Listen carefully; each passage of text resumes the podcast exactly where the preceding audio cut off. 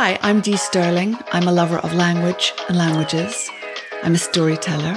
I'm also a businesswoman and the co founder of Centre for Entrepreneurs. Welcome to my podcast, Double Espresso with Dee.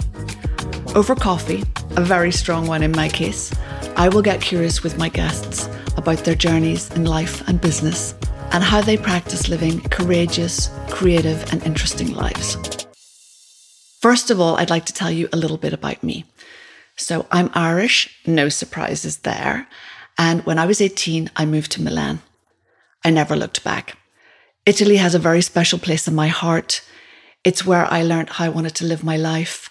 And some of the influences I nurtured and cultivated then have stayed with me my whole life, such as style, my sense of aesthetic, and my love of art and the arts. I later moved to Paris, another love of my life, before landing quite a few years ago in London, which today is really my city. When I came to London, I worked in the corporate world, and after a tour of duty, I went on the wild side and became an entrepreneur.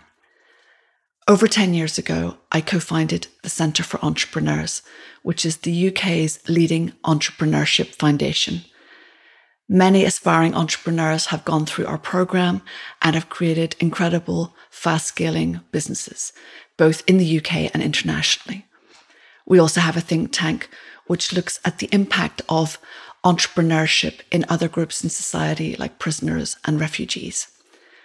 I'm super proud of everyone who's been part of this journey, and I'm very excited for the future and what's going to happen next with all the different ventures that have been launched and the successes so far. In my first series of Double Espresso with Dee, I will be meeting with some incredible entrepreneurs. Some are new to the journey, others have been down the road for many, many years, and they all have fascinating stories to share. Thanks for listening to this episode of Double Espresso with Dee, with me, Dee Sterling.